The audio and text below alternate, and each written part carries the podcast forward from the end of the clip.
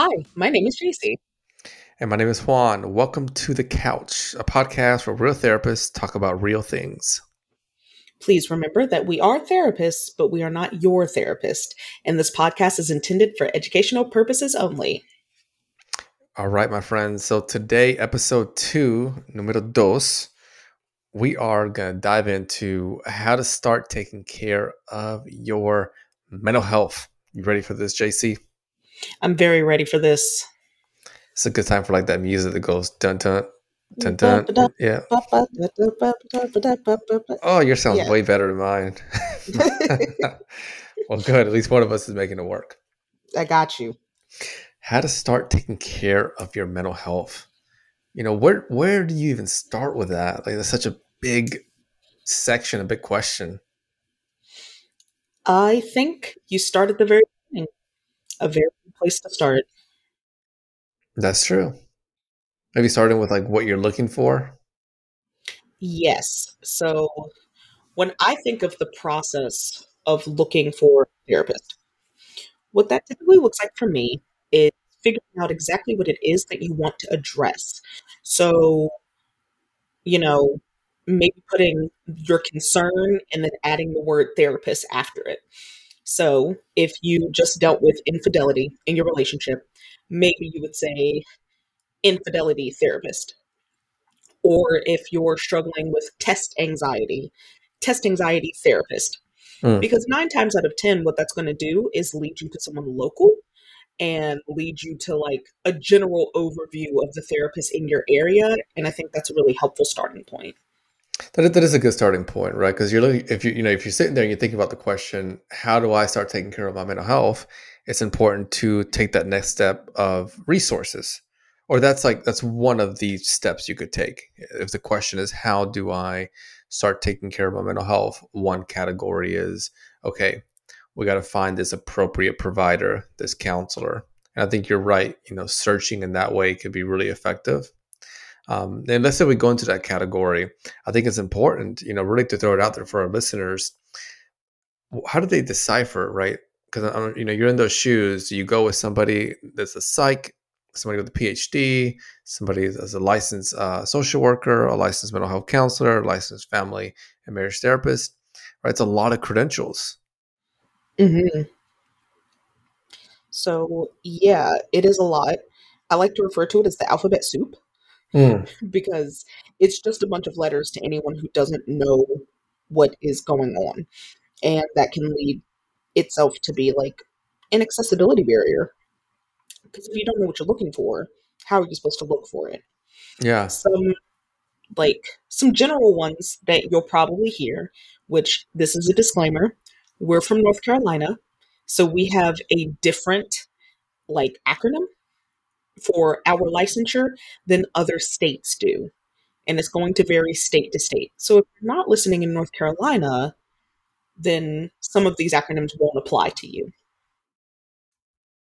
Correct. And and also, you know, if you're not listening in North Carolina here in the US, what you can do is, you know, hop online, get on Google, wherever you search from, and, and look up um, mental health organizations or mental health boards and you're going to find your area is going to have one and then that board like here in north carolina um, the north carolina uh, board of licensed mental health counselors i'm probably butchering it. What something it? like that. Yeah north carolina board of licensed clinical mental health counselors i believe that's it. Um, you'll you'll see a breakdown of all the information everything from the type of uh, education these professionals have to have the ongoing education. So that you know for you the person seeking counseling um, support, it gives you an idea of, of the background of the professional. Because I, I, do think it's like a, a, deer in a headlight where you see all of these credentials. And I feel the same way if I'm going to go see maybe uh, my primary care. And I'm like, what are, you know, this person's got like three business cards they're giving me, where it's just credential mm-hmm. after credential. And, you know, knowing what you're getting into or knowing what those acronyms mean can also lead you to the right places. Um, you know, the more numbers or the more letters someone has after their title doesn't necessarily make them a more competent clinician, um, especially if they don't specialize in what you need. Correct. And being able to wade through that, it's daunting, but it is well worth the effort. Exactly. Yeah. And, and as you're doing it, there's a mentality I like to look at and um, advocate if I can, where you're you're shopping around, and I mean that in that exact way. You know, it's like if you're going to go out and get a pair of jeans, you may end up shopping and then bringing them home, and you're like, you know what, they just don't fit right, and then you're looking for another one, and that could be four or five stores until you find these jeans that you really really like. Um, you know, I, I see my wife do that, and I'm like, you know, keep looking those jeans are out there for you. Believe. Ted Lasso, believe that they are. believe um, that the jeans are there for you. And for, you know, when we're looking for a counselor, it can be daunting, it can be exhausting, especially when you got to tell that person that, you know, your story again and again. So I feel for you. And it'd be nice if there was a, a different avenue. But I think that's an, that's an essential part of the process that you may sit down with someone and they have the credentials, they got the title, they went through school, and it just it may not be a good fit. So then it's shopping until you find another good fit. Maybe you and I, JC, we could spend some time right here when we're looking at how to take care of your mental health, providing some education on what makes a counselor a good counselor without you and I getting in trouble. Yeah, absolutely. Um, let's add the caveat. These are things that we would potentially in a therapist. Um, yep, yep.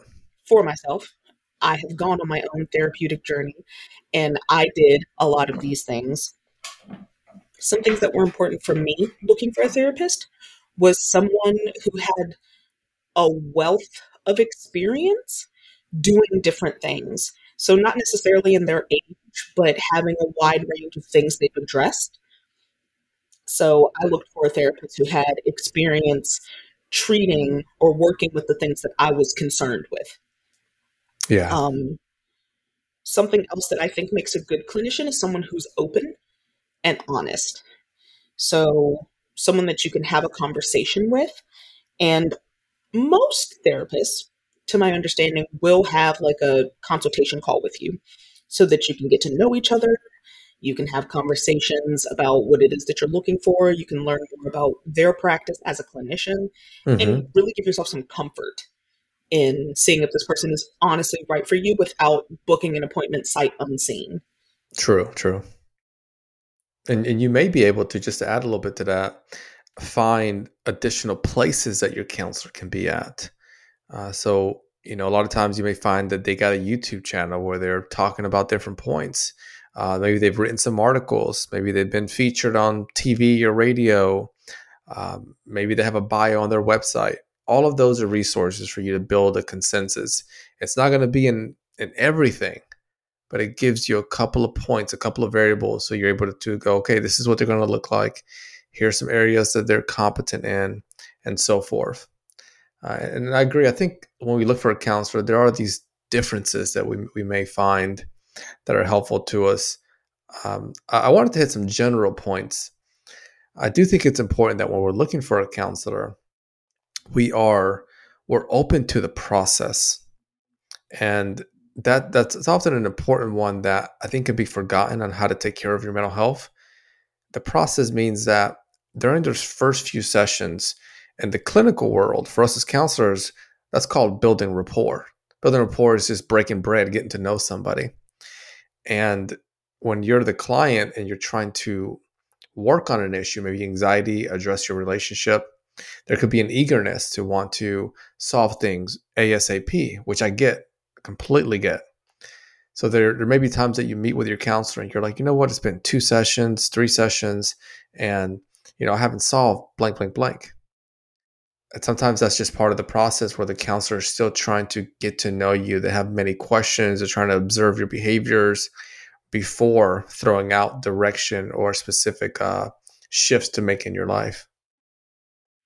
hmm And building rapport is more than just kind of like getting to know each other in a superficial sense. Mm-hmm. Yep. That's time that we as therapists are using to make sure that we can formulate the best treatment plan for you. Yeah, um, yeah. it's going to be time to get to know more about how you talk to other people, how you work, and how you think. hmm And when we learn those things, we're better equipped to help you in the long run. And patience is a virtue. By God, it's a virtue in therapy for Virtue. sure. It is not going to be resolved ASAP. And you shouldn't want it to be resolved ASAP, especially because you deserve to take time to take care of yourself and to learn hmm more about yourself. So, you know, take that time, be intentional about it. Correct. Yeah. As, as you're looking again, shopping for a good counselor, you know, something that sticks out to me is, and this is for me, like when I'm looking for a counselor, I try to find common ground. Also, try to find somebody that is willing to see me, speak to me, not so much in that clinical jargon. Um, be, you know, being able to sit there and go beyond. You know, I see that you're struggling with blank diagnosis. Here are interventions that can support you. Blank, blank, blank, and all of that's extremely effective. And there's some clients that that's effective for, where they're coming in and it's very textbook um, I know when I'm looking for a counselor, to me, a good fit is this person's willing to go beyond those points. You know, we're ready to get into explain, you know, what exactly does anxiety mean? Uh, may, maybe we're going to layers of vulnerability. Like I may get to know the counselor a little bit deeper than this is what they studied. You know, I, I may want to know, oh, you're you're a parent too. Okay, cool. What's that like? And maybe they're sharing some of that with me. They're still boundaries but I do not feel that it's this uh, old school Freud, if you will, where I have no idea who this person is. hmm Yeah, you. I'm. I have so many thinky thoughts hmm about the process of finding a therapist, and something I think both of us are really focused on in the middle of this conversation is, um, or rather, is that you have options and you ultimately are in charge of who you choose to share yourself with. Therapy is vulnerable, messy work. And if you cannot trust the person you're doing that work with, that work is for naught. Yeah, absolutely. Looking at that vulnerability, looking at that trust, you know, really, really highlighting that. There's um, there's a couple of elements that I think are are important when you're looking for a good counselor. So of course, you want the person to be educated, uh, specifically experienced and educated in what you've gone through that's helpful. So if, if there's, you know, trauma, maybe some abuse that you've went through in life, uh, physical, emotional, and so forth, you're looking for someone that has studied in that area. Uh, and, you can call and ask that. You know, you can share, hey, you know, I'm looking for someone that has a background in trauma. Um, I've ex- I've experienced uh, traumatic experiences in my life, and I really would like that fit. And that office is going to say yes, or they're going to say no, and hopefully lead you in the right direction. Yeah. So that also leads to the question Juan, what happens when it's not a good fit?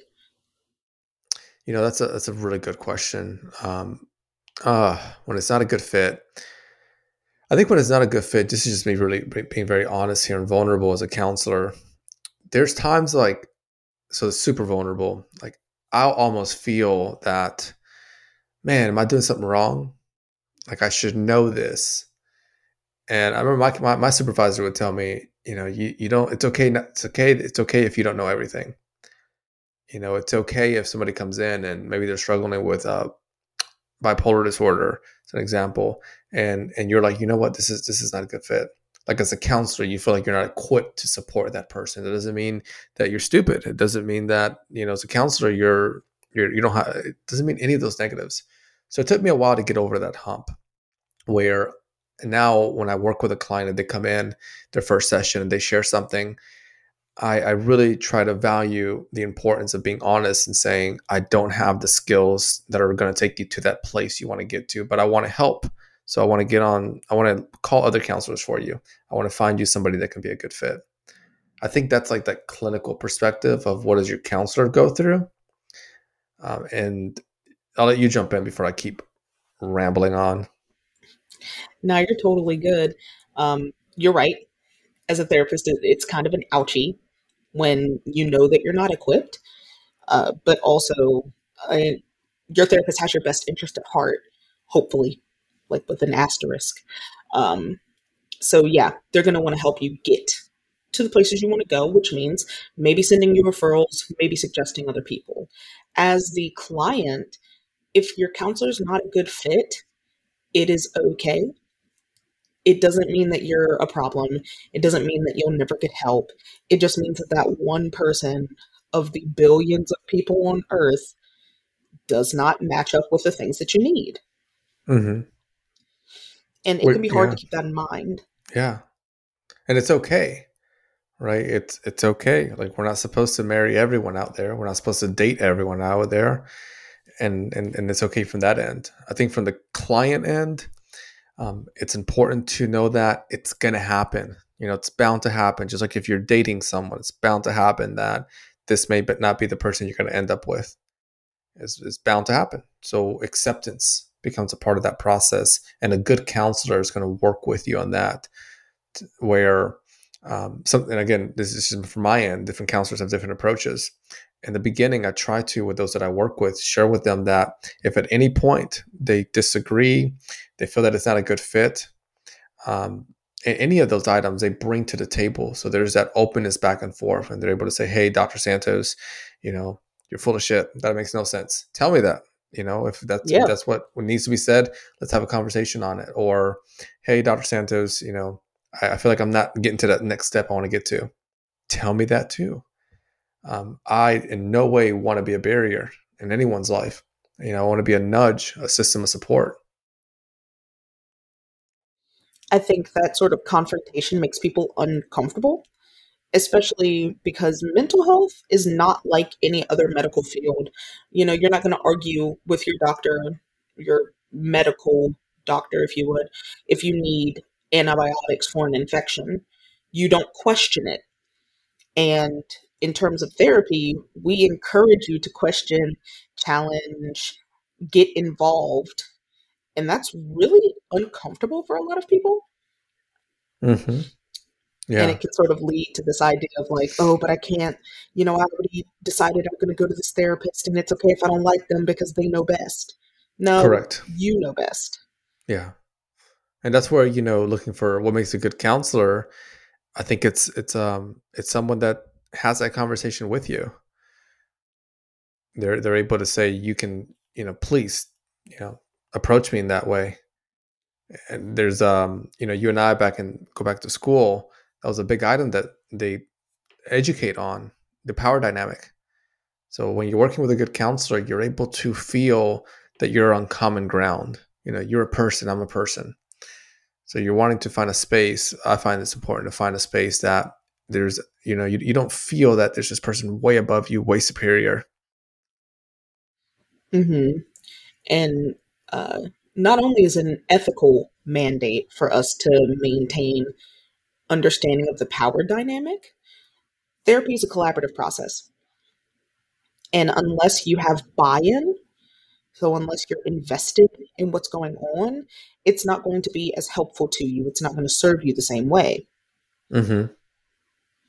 Correct. So, what that means is being able to decide for yourself whether or not the person you're working with is going to do for you what you need them to do. Exactly. And and let's kind of pull pull pull into um with the same conversation. You know, now that now that the person's like, okay, this is how I can start taking care of my mental health. Here's how to find a good counselor, what to look for, what happens if it's not a good fit. You know, the the next one is when's the best time to look for a therapist. Quick side note though, you and I are using the word therapist, counselor. I'm using it inter- interchangeable. So you know, they I for now I look at them it's, it's the same. Just wanted to throw that out there for the listeners. What about you, JC? Yeah, I use them interchangeably as well. Okay. So if you're listening in, or as you're listening in, if you hear us say counselor, therapist, um, know that we're highlighting the same mental health professional. Um, a little more to a side note, let's go further to that side. There are distinctions. So you've got your um, counselors, like your mental health counselors, you've got your social workers, you've got your um, psychologists, there's distinctions within each of the profess- professions. They're all in the realm of mental health. However, within each one, there may be a specific uh, specialty or subcategory they go into, such as, as an example, and all this you can you know hop on Google and look up. So, social workers typically in that category, there is a strength in the area of case management, um, collaborative work with other agents in the community to support the client.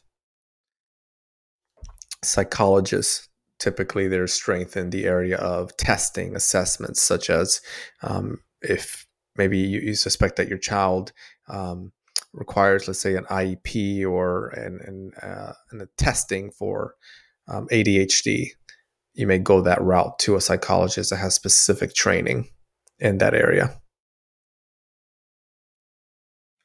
A psychiatrist, on the other hand, is going to be the medical professional that works in mental health specifically in terms of providing uh, medical assistance. So maybe medication management for symptoms of mental health and Correct. usually see them in a more like I keep saying medical, but literally a more medical setting, so something like a hospital or perhaps an outpatient office. Yes. Yeah. And then let's let's reel it back, get that fishing rod out, real, real, real. When, when's the best time to look for a therapist? I say on Wednesday. on Wednesday specifically. Um, I say whenever because I think therapy is preventative. You don't have hmm. to wait until you're going through something to seek therapy. Um, it can be used for maintenance. So mm-hmm. if you have a really high pressure job, even if you love your job and you don't have any trauma surrounding your job, um, it can be really helpful to say it would be nice to have someone to talk to this about. Um, you don't have to be in the throes of the worst moments of your life to seek therapy. Mm. That's that's that is T R U E. That is true. And you know, it's it's interesting because and I fall into this category. I think many of us we wait till shit hits the brick. We wait till things aren't going well until we are like struggling with our relationship with our employer. Our relationships had not a day but months and years of just conflict and cycles. And then we're like, all right, that's the last straw. It's time to go see a therapist. And and I get I get the aspect right of maybe we want to solve problems on our own. Maybe we think that it's not a big deal. I find that it's extremely helpful, like that preventative work. You know, just looking at yourself and saying, what are the things that I do to keep me thriving? You know, not surviving, thriving and you can plug a counselor in there. You can plug this mental health professional right away you know it does you do not need to be in the trenches to plug this person in. Yeah absolutely.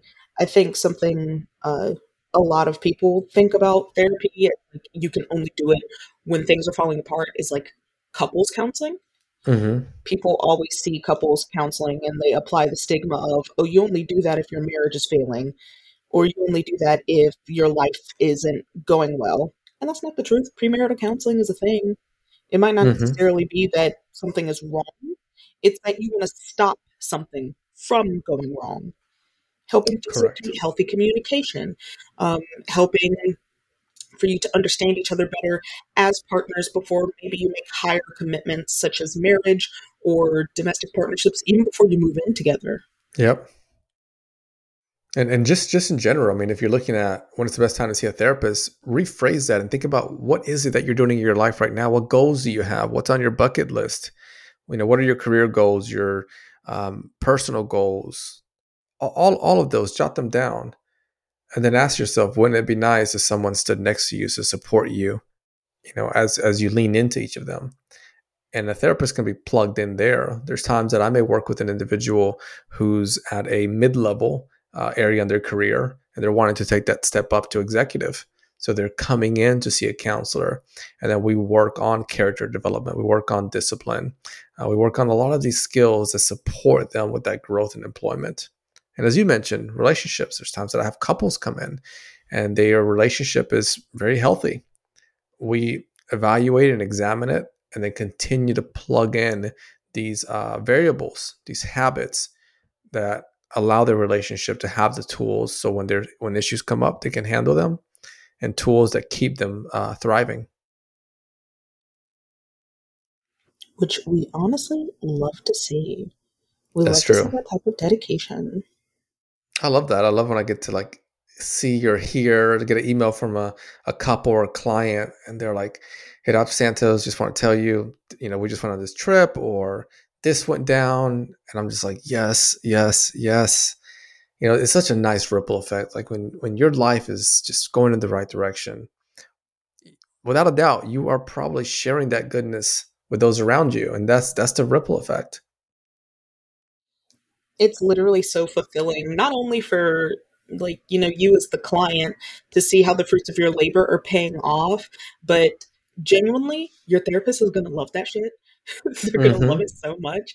I get so much joy from seeing the good mm. that my clients are creating in their own life because of the help the two of us create together. Oh yeah. The happy dance inside. I'm like celebrating yes yes yes i'm and, happy dance on the outside like and you know the the opposite is true um there's you know when, when things aren't going well for those that i serve you know the clients that i work with um, it's it's a pain you know a pain that you feel inside like a part of you um, hurts and I, I always find that good um, not good that hurt happens. I find it good that my heart feels that way like when i'm working with someone and and maybe there's a, a difficulty in the parent child relationship and and they're struggling um, that i'm like okay I, i'm invested. Like you know outside of this being a job i genuinely care for this person to to to heal to do well and i think that's helped my work and my relationship with those that i work with. What do you think about that jc oh absolutely. Um, there's a thin line become uh, between being overly invested but there's always sort of a base level investment that we make as clinicians in our clients. This is a helping profession. This is a caring profession. If we didn't care deeply for people generally, we wouldn't be doing this job because this is like very much so a labor of love. mm-hmm. Yeah And when you are service minded or service hearted, you really enjoy what you do. Like I enjoy what I do every day. Every interaction that I have with Clarence, with Clarence. Every yes, Clarence is a good man. I don't know who he is, but he's a good man. somewhere Um, out there He's somewhere out there. a If your name's listener's Clarence, like i'm clarence you. yes But um, every interaction that I have with clients is very much so defined by my desire to help. And it is a good thing to get a little tender with your clients. It's a good thing to have that heart of investment because it's going to ensure that I do my very best to take care of my clients. Mm, well said and and as, as you're looking at or as you're listening in right we started with the, the main topic how to start taking care of your mental health and now you're looking at taking that first step. What to expect at that first appointment? Mm, Well, in the counseling world, we love to use the word it depends. That's true. Because it does depend. Um, but typically, once you're set up with your appointment, you may receive something called intake documentation. And that intake documentation is going to include some forms, maybe about insurance, about payment, and then a questionnaire of some sort. Some therapist offices will have you take short form assessments. So maybe like a DASS 21, which is a depression, anxiety, and stress scale, hmm or some other type of, yeah, short form assessment. yeah Once you take that, you'll answer some questions about what brings you to therapy, what you're interested in doing, and in your first session, you'll typically review that paperwork with your therapist and come up with sort of like a plan of attack. i like that yeah that's that that that sums it up um, I, I do think it's important to consider what to expect in the first appointment you know, a it's going to really depend on where you're going. Um, pe- people are different. I mean, you see that when you go outside. You know, some like to wear shorts during the winter. Hey, mm-hmm. people are different. So when you go see a counselor, this mental health professional, you may notice a huge difference between one provider and another. So just being open to that, open to those differences, all the way from style to the attire, um, to what the office looks like, the lighting, the uh, feel of the room, and so forth. the logistics of it, you know, as you mentioned, you have the intake, you got all these intro documents that you would fill out in any kind of medical office, goes over HIPAA, all those type of documents. You got some core ones that go into what brings you in. Um, in the counseling world, they call that your presenting concerns. So if I'm going in there for anxiety, I'm jotting down in those documents anxiety, and I'm writing what kind of anxiety I'm experiencing. All these documents go to your therapist, so they're able to better better help you during that um, first session, have an idea of what to expect as well. During the first session, you've got this roughly an hour, and during this time, it could feel rushed, or it could sometimes feel like it takes a while. It may just depend on your own feel of it. Part of it is the documents, so logistics.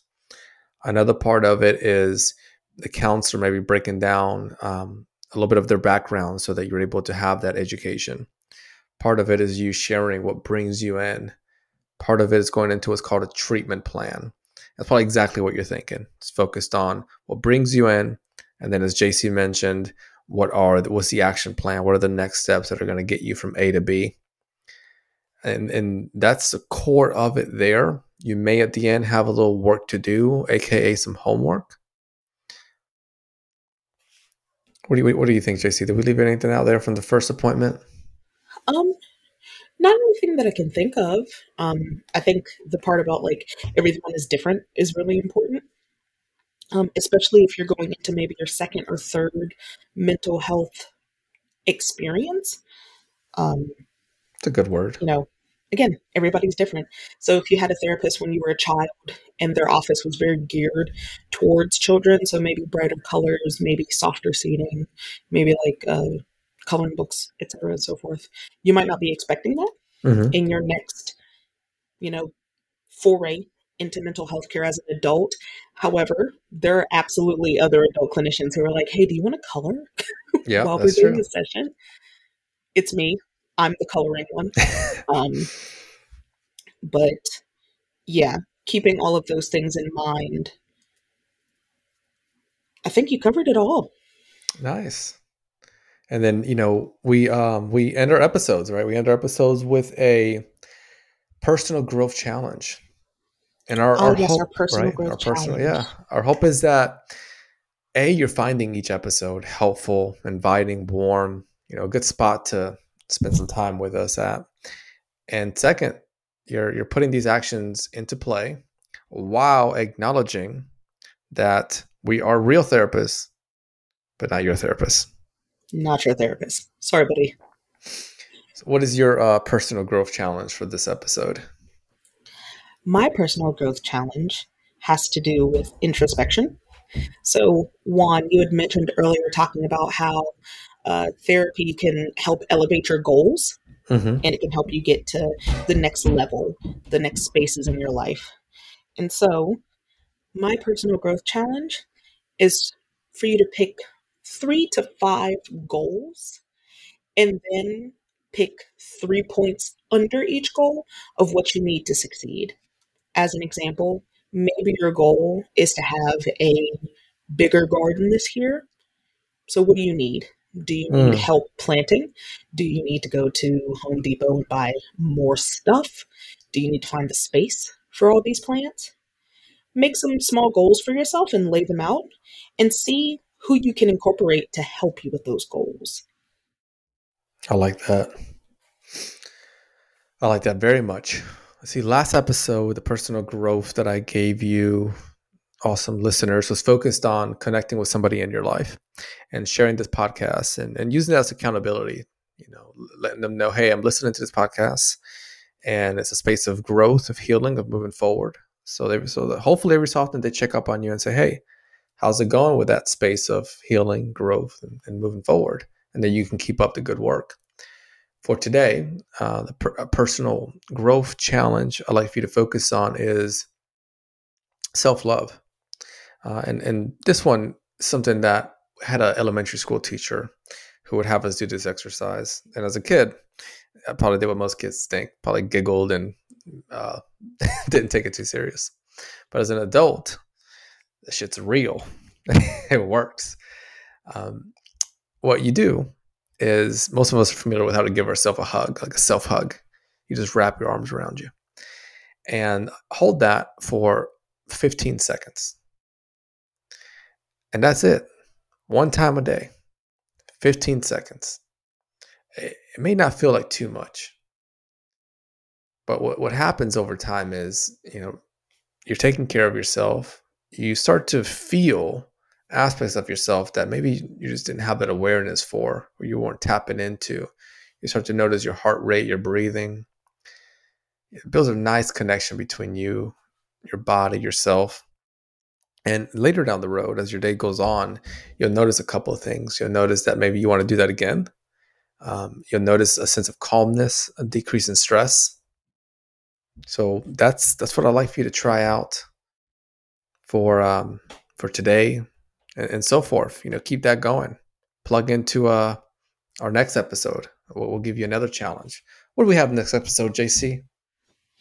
Um, first of all, love the somatics. We love a good self hug.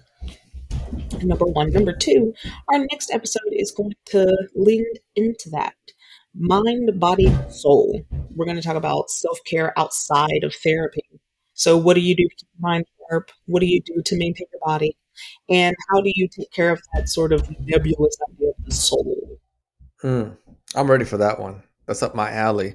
Mind, body, soul. Sounds like a movie, but it is. It sounds like a it sounds like an R and B song. it does sound like an R and B song, but it, will be uh the couch, the couch episode number three.